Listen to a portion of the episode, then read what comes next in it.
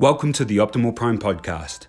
My name is Ray Forrester, and this is your daily check in toward a happier and healthier life. Good morning, everybody.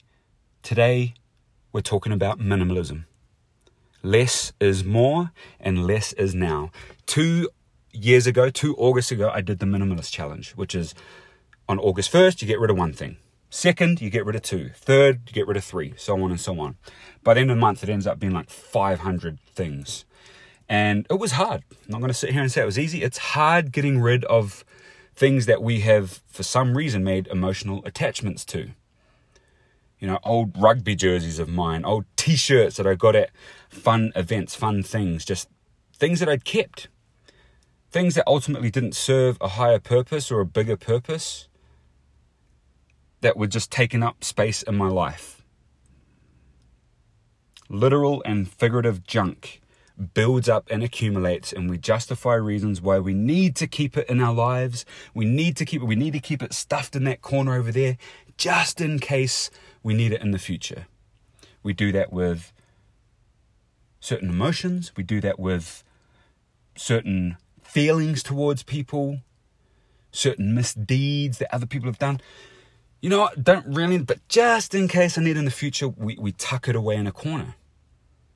And then when it comes time to move, anyone who's moved house knows this. Why do we have so much junk? There's just so much junk. And so, this is just something I want you to think about as you go throughout today. What are things in your life you can let go of, literally and figuratively?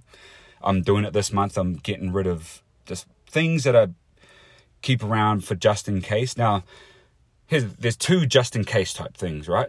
I, am big on emergency preparedness and I have 72 hour kits. I have a generator just in case the power goes out because I want to be able to keep my fridge running. I want to be able to do the laundry if I need to. I want to be able to produce and provide heat or cooling for my family. That just in case is a legitimate lives could depend on it. But keeping the 12 pairs of shoes, I'm literally looking at my shoe rack right now, 12 pairs of shoes on it.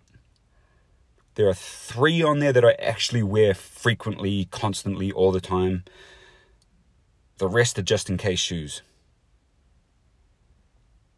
I've got various colors of dress shoes, for instance. And as I'm looking at them, some of them are so similar. I don't know why I have two different ones, but I've kept them just in case, just in case I'm wearing a light pair of pants or a dark pair of pants. Whereas the, the on the grand scheme, I could wear either of those pairs of shoes and it wouldn't affect the outcome of anything. So it's the just in case things like that that we keep that literally just take up space and don't actually help us in the long run that we need to consider and think about. So I hope this helps. Have an awesome day less is now. If you want to know more about minimalism, minimalism, um, there are two guys called the Minimalists. They have an awesome podcast I used to listen to frequently, and they have actually two documentaries on Netflix right now. Um, I just came across the second one a couple of weeks ago. But the minimalist, minimalism, less is now. Cut the junk out of your life. Have an awesome day, and we'll talk to you again tomorrow.